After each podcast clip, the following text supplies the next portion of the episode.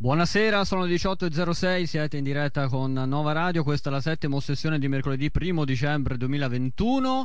Con grande piacere quest'oggi qua in studio è presente nuovamente, dopo un po' di tempo, Vito Piazza. Buonasera. Buonasera a tutti, Oh, ciao Dani. Ciao, oggi ti sento anche meglio. Forte e chiaro. Forte e chiaro finalmente. Bene, bene, bene, bene. Allora sei pronto? Tra poco, più avanti nel corso della trasmissione, eh, ci racconterai un po' di Arancia Meccanica, no? Che ci sia più così tanto da scoprire sul film di Stanley Kubrick, però non insomma, ci permettiamo, eh, non ci permettiamo, ma è tornato in sala in questi tre giorni. Chi volesse andarlo a vedere, oggi è l'ultimo giorno disponibile per tornarlo a vedere sul grande schermo in occasione dei 40 anni dall'uscita. Però questo, ne parle- di questo ne parleremo più avanti nel corso della trasmissione, che comincia subito con Manuela Santa Caterina che è con noi al telefono di thehotcorn.it. Buonasera Manuela. Buonasera a tutti, ciao Daniele. Ben Ciao, trovato. ciao, ben trovata a te. Allora, eh, cara Manuela, con te oggi partiamo alla grande, partiamo con eh, insomma, la, storia, la storia della musica del Novecento e non solo, una musica Con che il non più grande mai. gruppo della storia della musica, Con lo il- possiamo dire senza Ah, paura di possiamo dire, poi c'è sempre no, quelli meglio loro o meglio i No, Rolling vabbè. Stones, eh, insomma un'eterna, un'eterna domanda. Non c'è proprio non c'è battaglia per, Non me, c'è- per te non c'è battaglia, per te non c'è battaglia, quindi ti sarai goduto ancora di più il, lo strepitoso documentario di cui stiamo per parlare. Sì. Ovviamente l'avete capito, stiamo, par- stiamo parlando dei Beatles, i, i mitici Sì, Fab The Four. Beatles.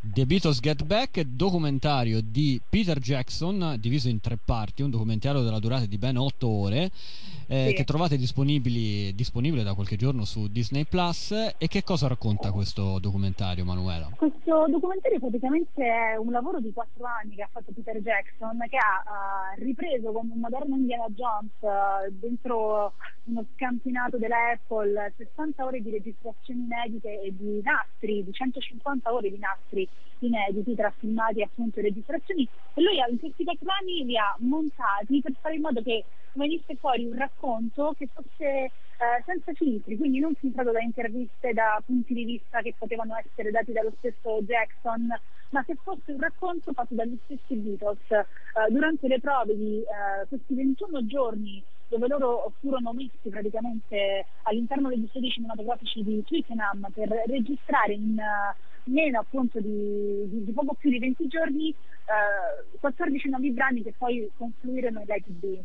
E la meraviglia che questo documentario ci regala è il vedere eh, John, Paul, George e Ringo eh, in una veste inedita, eh, cioè loro che fanno le prove, che giocano, che scherzano e eh, la cosa più bella che secondo me fa Peter Jackson ed è un regalo che fa a noi come fan, ma prima di tutto a loro come esseri umani, è raccontare i Beatles e Let It Be che da sempre è stato raccontato come il periodo più nero della storia dei, dei Beatles, ehm, riscrivendolo completamente. Lui riscrive l'ultimo capitolo dei Fab Four e lo fa mostrandoci in realtà un gruppo dove sì, c'erano delle tensioni. Eh, ancora oggi è scioccante vedere George Harrison che si alza nel mezzo delle prove e lascia i Beatles.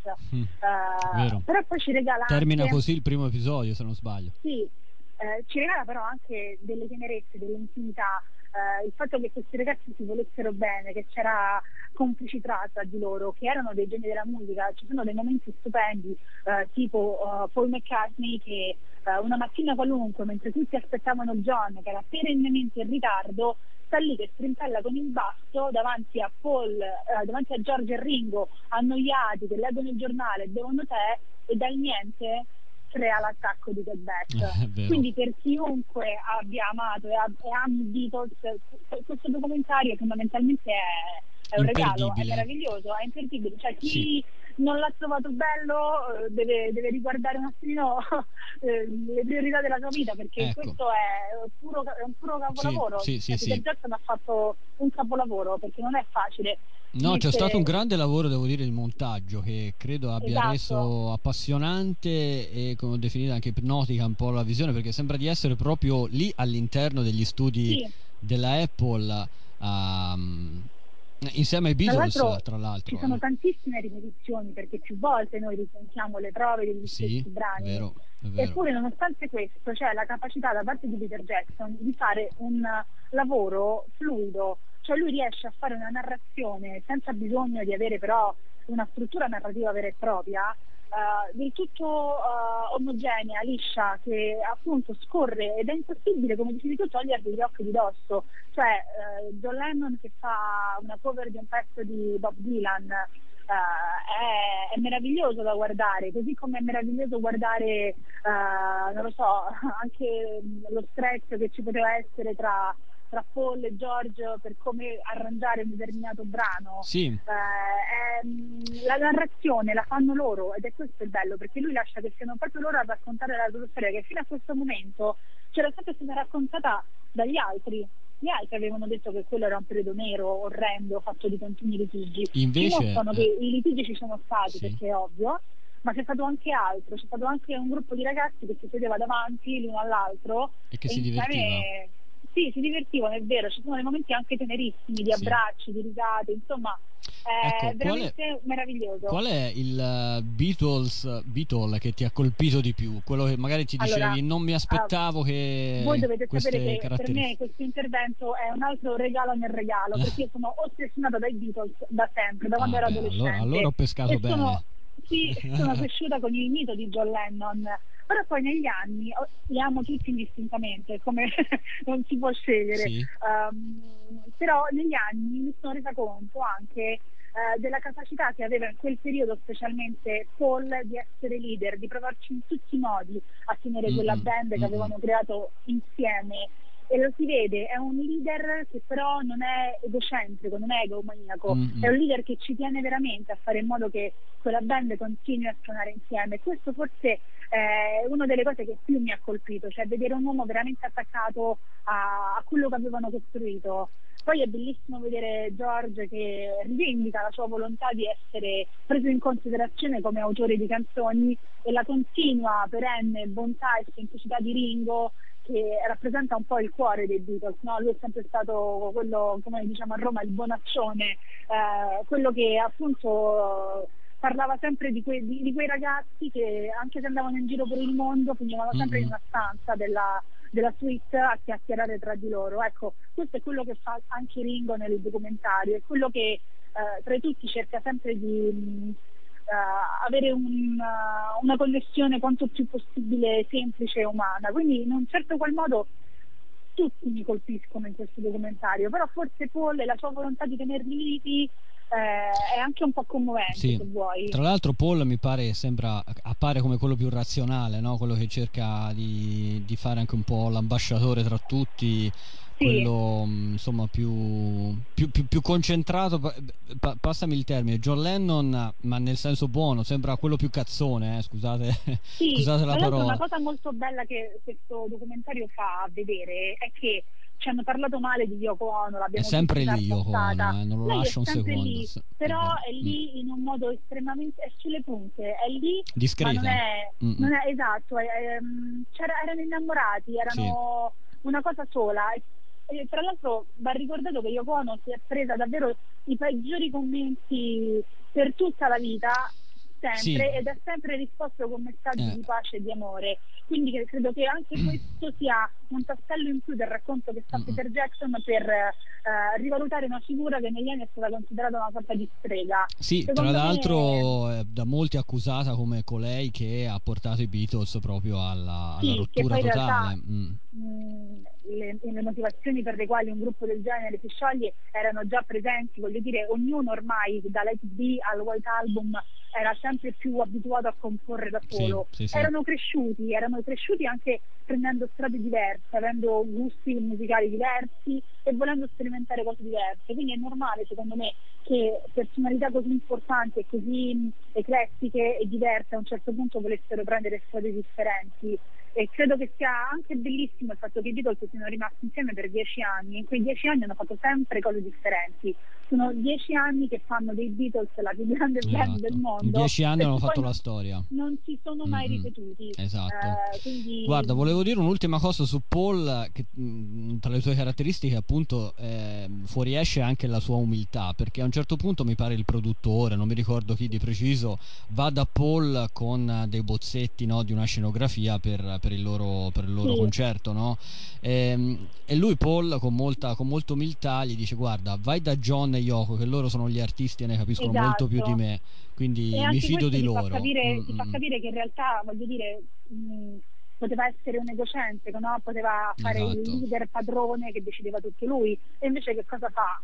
Un altro gesto d'amore, consapevole del fatto che c'era chi poteva forse dare un contributo maggiore, eh, indirizza il produttore verso di loro. Quindi ecco, un'altra riprova del fatto che questo documentario ci mostra i Beatles veramente in un modo inedito e, e fresco. E 50 anni dopo continuiamo a stupirci, quindi insomma se non non sono oggi perdere. i Beatles io non so veramente chi, chi.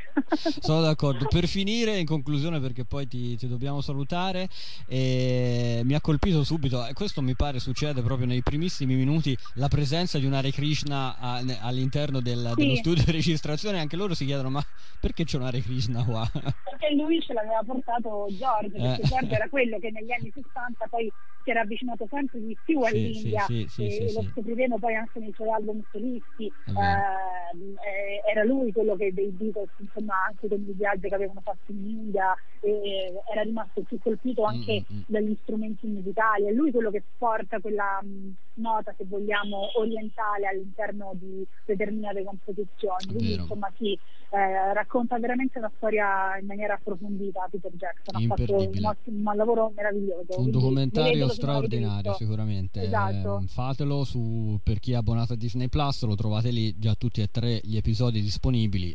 Sono otto ore totali, quindi insomma capisco che ci vuole un po' di tempo per vederlo, ma Sì, sarà però, un'esperienza insomma, irripetibile. Da- sì, esattamente, quindi noi ve lo consigliamo. Va bene, Manuela, ti ringrazio come sempre. Grazie Ti lasciamo, so che c'hai un'anteprima importantissima Sì. House of Gucci, Eh, quindi ti sì. lasciamo la visione di House of Gucci e poi ci dirai Grazie anche come sarà mille. questo film nelle prossime benissimo. puntate. Grazie Manuela. Un abbraccio a tutti, Ciao, ancora. ciao, ciao, ciao. Caro Vito, allora per l'occasione, mm, tu che da, anche tu da appassionato di Beatles quale sei, ci ascoltiamo proprio la canzone che dà il titolo al documentario, che è appunto Get Back. Vai. Le 18 e 21 su Nova Radio, torniamo in diretta con la settima sessione, che pezzo Beatle? Eh sì, Beatle. Ci siamo che quasi, pezzo vai. Beatle, Beatle, Beatle invece Vito, no Beatle. Get Back eh, su Nova Radio abbiamo ascoltato, abbiamo parlato di questo strepitoso documentario, voltiamo pagina, torniamo al cinema, torniamo nelle sale perché da domani nelle sale cinematografiche italiane esce l'ultima fatica dell'instancabile, intramontabile Clint Eastwood che si intitola Cry Macio, ritorno a casa. E, mm, ne parliamo con uh, una new entry, diciamo, nel nostro cast di critici cinematografici del nostro programma, che è Fabio Menel, o Menel, mi dirà lui se ho detto bene, editor e redattore del sito La Scimmia Pensa. Buonasera Fabio. Buonasera, buonasera Daniele, buonasera a tutti gli ascoltatori di Nova Radio. Eh, hai detto bene, è la seconda volta. Ah, la eh, seconda Fabio volta. Menel. sì, Menel, la seconda ecco, volta. adesso me lo Sì, segno eh, perché ma- così le eh, prossime volte se dovessi di nuovo intervenire Certamente, non immagino, non, non è facile da... la da- prima volta. È molto comune purtroppo, Molto non, comune. non c'è assolutamente problema. Grazie. Allora, eh, caro Fabio, eh, per- Sì. non ci saranno problemi, ti chiamerò co- per nome d'ora in poi. Assolutamente sì. Allora, parliamo un po' di questo Cry Macio, che è eh, appunto la nuova opera di Clint Eastwood, un regista eh, che arrivato alla soglia dei 91 anni non ne vuole sapere di stare a casa e a noi piace così perché insomma ehm, finché fa film. Clint Eastwood c'è speranza ancora per il buon cinema però ci dirai tu dopo insomma averci raccontato un po' e averci ehm, introdotto un po' la trama eh, capire se questo film nuovo di Clint Eastwood è ai livelli magari del, del miglior Clint Eastwood oppure è un po' appannato. Ti lascio però a te la parola per parlarci appunto della, della trama di Cry Macio Ritorno a casa. Certo, allora ehm, diciamo che nel suo nucleo la, la trama è quella di un, di un classico, classicheggiante road movie, eh, nel senso che il protagonista, che è interpretato da- dal nostro Clint Eastwood, eh, si chiama Mike, è un vecchio cowboy ormai, ormai in pensione, eh, a cui viene chiesto dal suo, dal suo vecchio capo, dal suo vecchio datore di lavoro, diciamo, suo- che, per cui lui addestrava cavalli, gli viene chiesto di, eh, di partire per il Messico. Eh, lui eh, è texano, il film tra l'altro è ambientato eh, se non sbaglio nei, nei, primi anni, primi anni, 80 o verso fine del, degli anni 70, diciamo in quel, in quel range temporale. E quindi eh, lui gli viene chiesto di, di, partire per il Messico a, a recuperare suo figlio tredicenne. Eh, secondo, secondo questo quest'uomo sarebbe, stato, sarebbe attualmente maltrattato dalla, dalla, dalla ex moglie, ecco, anzi più che ex moglie diciamo compagna ehm, avuta da quest'uomo. Quindi eh, Mike eh, decide, dopo, nonostante fosse piuttosto riluttante, decide di, di andare, eh, inizia a cercarlo, eh, prende, innanzitutto lo cerca nella, nella, casa nella, casa materna dove non lo trova, trova anzi la madre eh, in una villa molto lussuosa con, con le guardie del corpo e dopo, dopo, poco però riesce a trovarlo in un combattimento eh, di galli eh, peraltro il titolo Craimacio deriva in parte anche dal, dal nome del gallo di questo mm. ragazzo, eh, questo ragazzo invece si chiama Rafo, lo trova e deve convincere questo ragazzo a, a tornare in America con lui, con molte difficoltà diciamo, eh, risulterà soprattutto all'inizio piuttosto complesso. E come dicevo poi a, a, questo punto il film diventa sostanzialmente un road movie eh, piuttosto classico in cui ci sono due persone che non, conos- non, si conoscono nella stessa macchina e che devono affrontare un viaggio. Mm-hmm. E, Quindi una sensazione dici di, di, un po' di déjà vu? Sì, più che oltre, oltre a una sensazione di, di déjà vu e qui iniziamo eh, anche a parlare, a dare sì, un, certo. giudizio mh, sul, sul, film. film.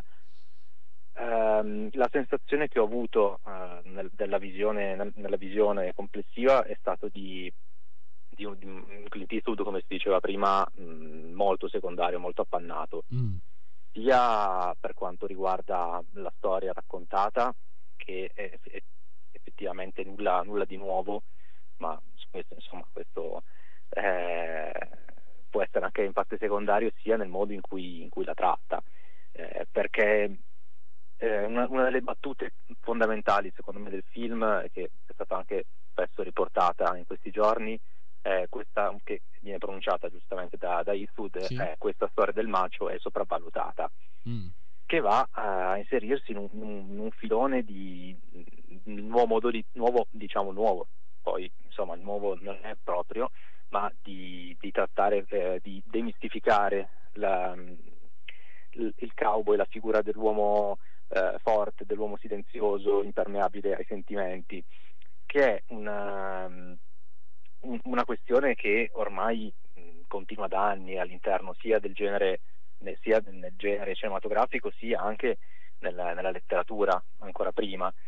E, per questo motivo, eh, secondo me, oltre, eh, oltre, ad essere, avere secondo me un, un impianto eh, della sceneggiatura non particolarmente ispirato, eh, il film purtroppo non è, non è perfettamente riuscito. Ha degli ecco. spunti interessanti, eh, senza dubbio, e, però ecco, in molti punti e in, purtroppo in questi punti c'è anche Eastwood stesso perché eh, un attore di 91 anni eh, difficilmente eh, risulta credibile all'interno di un film del genere quando soprattutto in certe azioni, in certi momenti, eh, senza andare troppo insomma, nei dettagli, c'è una scena in cui, eh, in cui addestra un cavallo selvaggio lo stesso Eastwood, sì. poi chiaramente eh, sarà stata una, contro, una, controfigura perché il povero Eastwood non, non penso sarebbe sceso 90, benissimo anni, da, ecco. da, quel cavallo, esatto, esatto.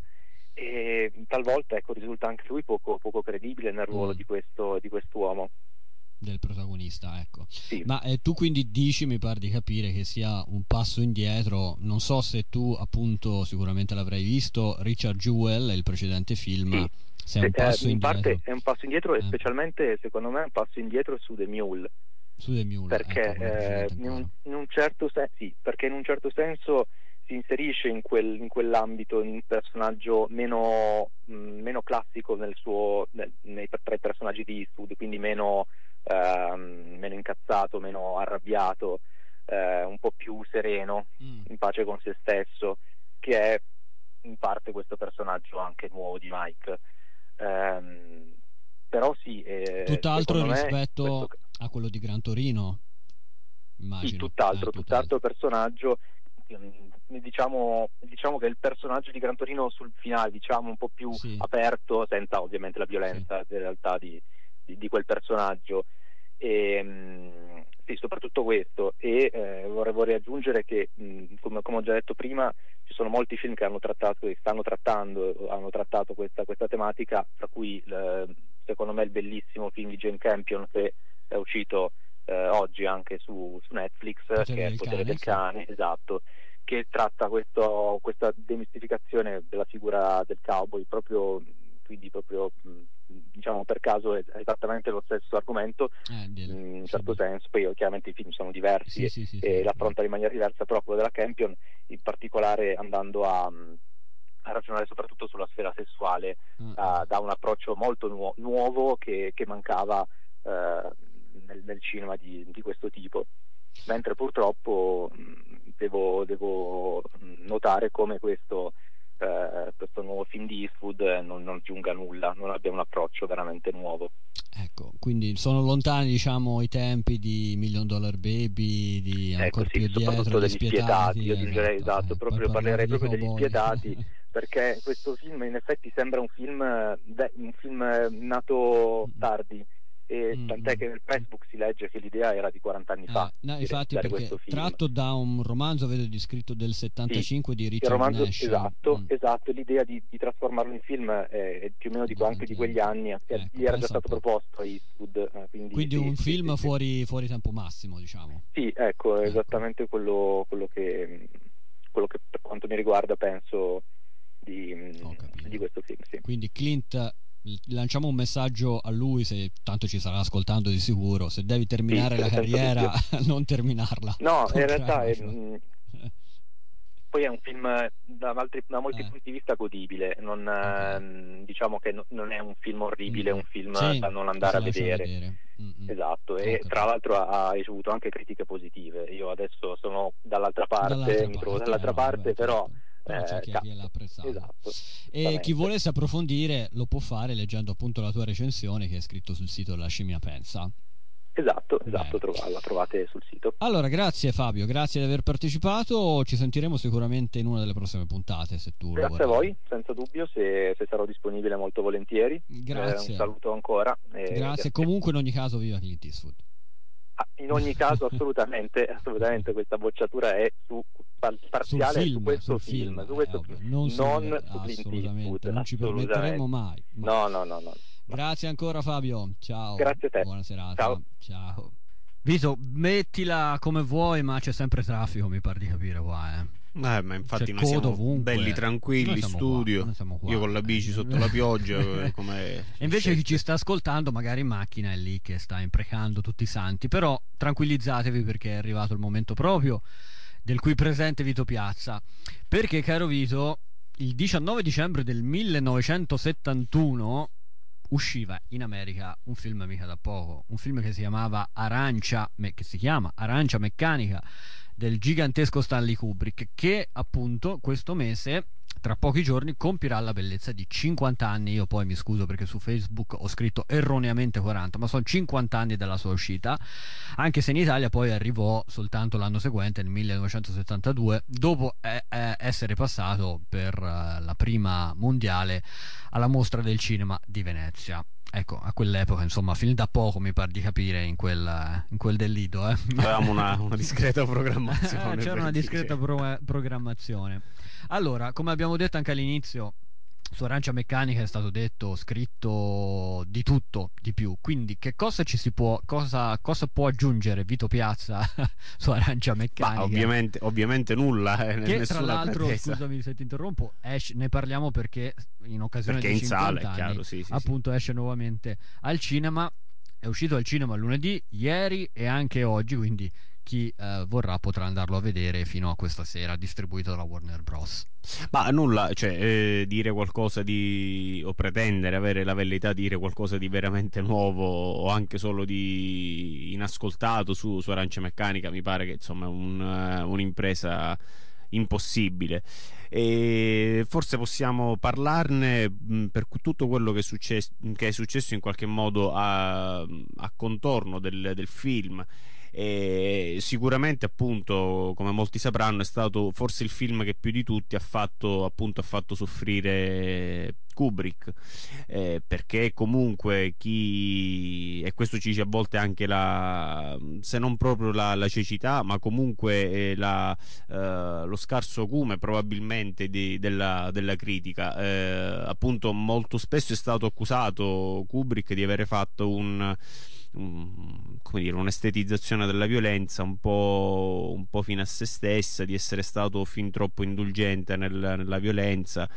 E questo appunto nonostante l'aura poi di, uh, di, di Eremita che Kubrick si era, si era, ritagliato in effetti viene smentito da tantissime interviste che sono state fatte alla, alla moglie e ai suoi collaboratori quando appunto eh, sono tutti concordi nel dire che all'uscita del film, quando ci furono le prime, le prime critiche e le prime anche lettere di, di rimostranza che arrivarono a casa sua, eh, lui viveva già, già in Inghilterra, eh, lo portarono appunto oh, a, a chiedere il, il ritiro della, della, pellicola da quelle sale dove era stata appunto, dove era stata appunto programmata. E forse da questo colpo appunto Kubrick non si riprese mai del tutto perché capì o in o intuì di essere stato trattato ingiustamente. Eh, proprio perché eh, chi eh, a detta sua e dei suoi collaboratori chi lo conosceva eh, o chi avrebbe, avrebbe, dovuto vedere in realtà il vero messaggio del film avrebbe dovuto intuire che non si trattava di una giustificazione della violenza men che meno di un discorso eh, politico barra partitico, cioè il suo discorso è stato sempre molto più ampio e sempre alle, alle radici del, dell'essere umano, ecco, non nella, nella contingenza particolare. Quindi detto questo, appunto il film uno dei film che fece soffrire di più Kubrick. Eh, Forse anche il anche... suo protagonista. sì, che diciamo non ne uscì, non ne uscì credo ne ebbe anche un, un'abrasione del, di qualche parte dell'occhio, della cornea, sì, non lo so, sì, in quella famosissima scena, scena, che, esatto, che, che, ricordiamo tutti. E lo stesso McDowell, tante volte intervistato eh, in uno dei, degli ultimi documentari che ho visto, eh, diceva che era comunque eh, veramente galvanizzato all'idea di andare a lavorare con Kubrick e che comunque eh, sul set succedevano cose veramente strane, cioè eh, McDowell era convinto di fare la scena la miglior performance della, della sua vita e dice pensando insomma che meglio di quello che aveva fatto non poteva fare e puntualmente Kubrick per non so quante volte tornava a ripetergli bene rifacciamola per l'ennesima volta e quindi immagino che immagina che gioia il povero sì. Malcolm sì sì e, diciamo appunto lui stesso lo, lo racconta adesso con, poi con il passare del tempo lo, lo, racconti con aria forse un po' divertita un po' sì. malinconica però appunto quando lui chiedeva spiegazioni a Kubrick chiedeva ma scusami puoi spiegarlo rifarla perché puoi spiegarmi perché dobbiamo rifarla? Kubrick rispondeva semplicemente con, con un no. Non, non, dava spiegazioni basta insomma. C'era forse... molta flessibilità diciamo da parte di, di, Kubrick. Sì diciamo che tutti i racconti che vengono da, dagli attori che ci hanno lavorato eh, non sono proprio tenerissimi nei suoi eh. confronti ma devo dire da, da estimatore da, no più di estimatore non, non so neanche Devoto, che termine usare forse ancora poco ancora di più, ancora non, di più eh. devo, devo coniarlo il termine. Ma de- devo dire che comunque tutti gli attori che hanno lavorato con lui, perdonami se forse la dico grossa, ma Prego. probabilmente hanno fatto la, la, prestazione della vita con lui, eh sì. da, da, Jack Nicholson alla stessa Shelley Duval che qualche turba psichica l'ha, l'ha avuta con Shining. Sì, sì, eh, C'è stata un'intervista tra l'altro eh, Ryan O'Neill, sì, beh, mh, mm, di un altro grande film che insomma anche quello vale poco, eh, diciamolo. sì, hanno tirato appunto tutti forse il, il meglio di sé dal, dalla collaborazione con, con mm, no, Vedi proprio un'intervista, hai citato Shelley Duval in cui è diventato insomma eh, quasi indigente mi verrebbe da dire visto l'ha intervistata mi pare la NBC due o tre anni fa, quando appunto ci fu, ci fu la, la, celebrazione di, di, di, Shining che tornò al cinema, insomma, e anche lì ha detto di peste e corna per quanto riguarda, per quanto riguarda la, il rapporto con con Stanley Kubrick. E poi per citare anche appunto Nicole Kidman e Tom Cruise che insomma anche in Eyes Wide Shut l'ultimo film E eh, forse sono gli maestro. unici due che ne parlano, Ne sai, che ne parlano parlano, che ne parlano bene. Tra l'altro, oh, Arancia Meccanica, ecco, questo mi premeva dirlo.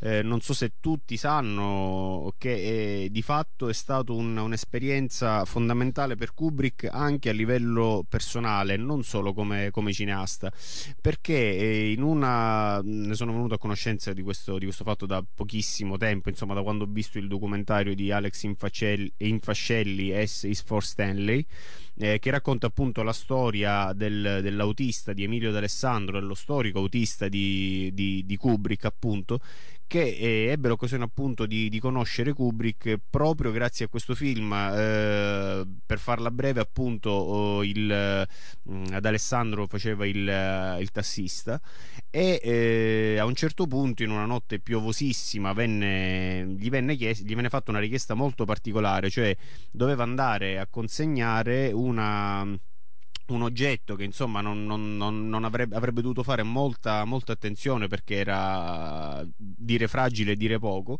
perché doveva andare a consegnare appunto questo oggetto oh, di ceramica e forse in molti hanno capito di che cosa si parla, eh, proprio sul set di, eh, di Kubrick.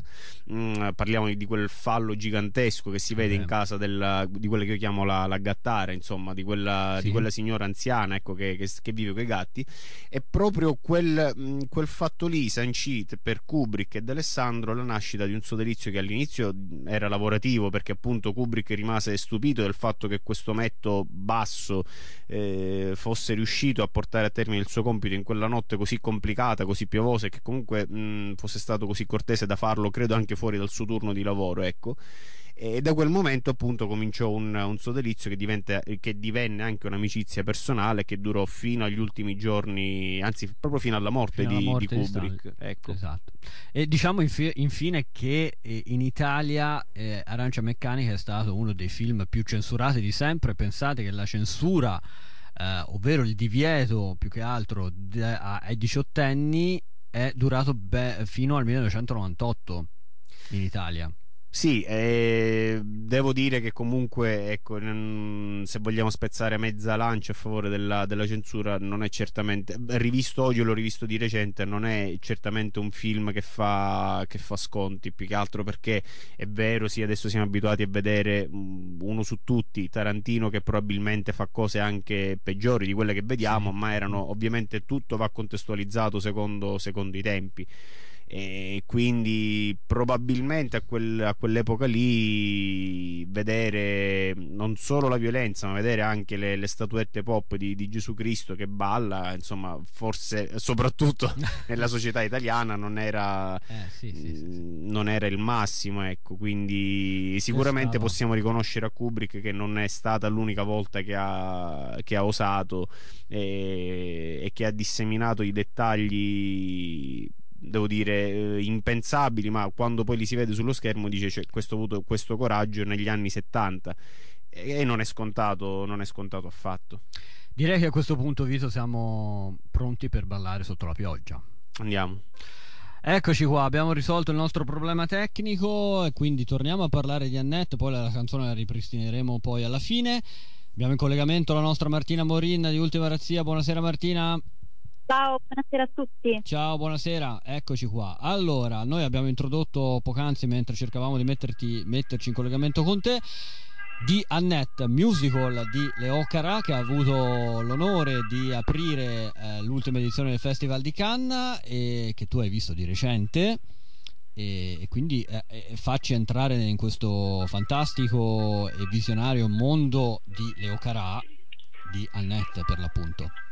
Sì, allora a me è piaciuto moltissimo come film. Apro la descrizione e il mio commento così perché in realtà eh, se ne è parlato moltissimo del film sin da quando ha aperto mh, il Festival di Cannes e mh, se ne è detto insomma eh, qualsiasi cosa, che fosse un musical, che fosse un- un'opera lirica, che fosse un dramma e credo che pochi abbiano colto eh, l'intenzione prima di Carà, che fosse quella sostanzialmente di utilizzare ehm, il genere musicale per poter però raccontare in maniera anche un po' provocatoria, a mio avviso, il, il dramma. Eh, perché i personaggi, del, i protagonisti del film, che sono Anne ed Henry, interpretati rispettivamente da Marion Cotillard e Adam Driver, sono due persone famose, lei è un'attrice di opera, opera lirica, lui invece è un, un, comico e un intrattenitore. Si amano, la classica coppia bellissima, eh, ricca, felice, famosa, eh, che però nasconde in realtà eh, degli altarini molto scomodi ehm, e che sono quelli eh, sostanzialmente classici, tipici di, di qualsiasi coppia e quindi eh, è interessante come Carà abbia cercato di eh, raccontare appunto il, il dramma, mh, quello classico no? che eh, nasce, cresce, si sviluppa in tutte le coppie attraverso il musical, quindi lavorando di sottrazione ed eliminando i dialoghi, cosa che può sostanzialmente un po' um, infastidire lo spettatore se non è abituato ad un, ad un tipo di film ecco, mh, privo di dialoghi. Um, io però lo consiglio moltissimo perché um, è, un, è un film dalla forte carica espressiva è ricco di simbolismi, anche la, la, nascita di questa bambina, Annette, da cui il film prende il titolo, che eh, inizialmente è una bambina di legno, no? un burattino, eh sì. che... Eh, un fanturiello. La scelta, la scelta, dipende proprio, la scelta fatta da Carà dipende proprio dal fatto che la bambina verrà poi eh, in vari momenti della sua vita e da varie persone strumentalizzata. Quindi eh, mm, ti, ho, ti ho e vi ho detto uno dei simboli, insomma uno dei delle metafore del film, ma ehm, l'opera è, è, ricca e zeppa di, di, di, questi simbolismi che tengono anche il, lo spettatore attivo, attento, no? nel tentativo di capire ma perché Carà ha fatto questo, qual è il significato, qual è l'obiettivo, qual è il fine ultimo. Pensiamo alla voglia e... di, di Adam Driver che cresce man mano che avanza il film. Esattamente, lui all'inizio ha questa voglia piccolissima sulla guancia destra e alla fine del film eh, assume non solo una forma spropositata ma anche eh, sostanzialmente eh, il, contorno arzigogolato, ha un po' delle dimensioni eh, diaboliche no? che ricordano una bocca di lupo, un forcone eh, e anche questo ad esempio è un altro simbolismo e mh, mm, io lo consiglio molto perché ehm, Carà non ha fatto molti film film, eh, però tutti quelli che ha fatto sono stati dei film molto diretti, molto sentiti, molto accurati, pieni di spunti di riflessione. Qual è il tuo e preferito? Mi... Il mio preferito è um, Gli amanti del Pont Neuf, che è anche il primo che ho visto. E, um, ed è, e, sono tutti film in cui i protagonisti sono degli emarginati sociali. Qui invece la situazione si ribalta. I protagonisti appartengono ad una classe all'elite, no? perché sono i ricchi di Los Angeles, non siamo più nella Parigi degli anni 80 e degli anni 90, che è una Parigi povera, una Parigi che sta cercando di rifarsi in qualche modo da un periodo buio. Ci troviamo eh, praticamente nella città eh, delle luci sco- stroboscopiche che, che è Los Angeles, la, la, città del cinema, dei film. Eh, e quindi i protagonisti sono appartenenti a questa classe elitaria ma in realtà eh, hanno gli stessi identici tormenti, vuoti e crepe degli emarginati con la differenza che si sforzano però di mascherarli. E quindi c'è questo, um, questo, questo, impiego soverchio di energie nel tentativo di, di, mascherare le proprie insicurezze, la propria frustrazione, uh, il proprio senso di inferiorità. Ed è paradossale, ripeto, perché io poi non ci ho dormito dopo aver visto il film, che Carallo racconti attraverso No, certo ci ho dormito, ci ho dormito, nel senso che ci ho ripensato perché mm-hmm. ehm, è, è, è, meraviglioso e paradossale allo stesso tempo che lui racconti queste cose attraverso le canzoni. Ovviamente non sto qui a dirti che eh, Marion Cotillard e Adam Driver sono stati eh, all'altezza dei ruoli che, che Carà ha assegnato loro, nonostante a me eh, Adam Driver non piaccia. Ecco. Quindi, ehm, Invece insomma, in questo eh, film lo hai valutato film, positivamente. Sì, sì, ma io sono molto contro i personaggi che hanno questi forti exploit momentanei, no? Adam Mm. Driver eh, ha avuto successo nel momento in cui ha mh, partecipato alla saga di Star Wars, poi con ehm, eh, diciamo anche il, il film di eh, Ridley Scott che è uscito da poco, The Last Duel, e eh, quello che stiamo aspettando un po' tutti, House of Gucci, sempre delle- di, di, di Ridley Scott. Quindi è il momento di Adam Driver, sì, ma se lo merita questo momento di gloria? Ai posteri Mm, l'ardua ai sentenza. posteri l'ardua diciamo. sentenza. Per, per- per il momento in questo film diciamo che si è lasciato È apprezzare. andato, sì, è andato abbastanza bene, È ha superato il test. Ah, ha superato il test moriniano. Molto Sì, bene. sì. Allora, a breve so che uscirà pure la tua recensione su ultimarazzia.it. Quindi Esatto. per chi volesse approfondire consigliamo di seguire il sito internet, ci troverà un approfondimento eh, a- riguardo appunto ad Annette di Leo Carà che non so se resisterà ancora al cinema per molto perché è già uscito da un paio di settimane, quindi chi volesse Sì. vederlo ne approfitti e vada a vederlo. Corra, corra subito. Corra, corra, corra immediatamente. Bene Martina, grazie, grazie mille. grazie a voi. Un saluto a Martina Morin, grazie. Buona Alla serata. prossima. Ciao, ciao, ciao, ciao. Allora, caro Vito, sono quasi le 19, quasi le 19. Siamo arrivati in conclusione della nostra trasmissione. Ti voglio chiedere 30 secondi un tuo parere anche su Leo Carà se tu hai avuto modo di seguire qualche sua, sua opera. Ah, io stranamente concordo con Martina, Con perché Martina, spesso bene, siamo, siamo siamo scontrati. discordi, ecco. invece questa volta concordi. Eh, sì, eh, gli amanti del Pornhub. Pornhub è secondo me il, il suo migliore. E devo dire che sono rimasto spiazzato eh, spesso dalla, mm, dalla sua filmografia, ma è comunque, cioè non riesco a dare ecco, un, un giudizio, un giudizio mm, sì, definitivo, ma Mm. eh, sicuramente ha un, eh, per me che sono forse un, più un visivo, sì. ha un, un estro appunto estetico che, che il film mi piaccia o no, non, non mi lascia Mm, mai, lascia mai mai indifferente. Ecco. Ecco, ho capito. Va bene, allora siamo arrivati in conclusione, sono quasi le 19.01, ehm, ringraziamo tutti coloro che ci hanno ascoltato, come sempre in diretta, lo potete fare anche in differita perché eh, domani sul sito di Nova Radio esce il podcast, mentre nel fine settimana uscirà il podcast anche su Spotify, su Deezer, su Google Podcast, su Apple, insomma ci potete ascoltare ovunque. Vi ricordo, anzi vi informo più che ricordarvi che la prossima settimana, essendo mercoledì 8 dicembre, giorno festivo, non andiamo in onda, ritorneremo esattamente tra 15 giorni puntuali alle 18.05, minuto in più, minuto meno, sulle frequenze di Nuova Radio con la settima ossessione. Buon cinema a tutti!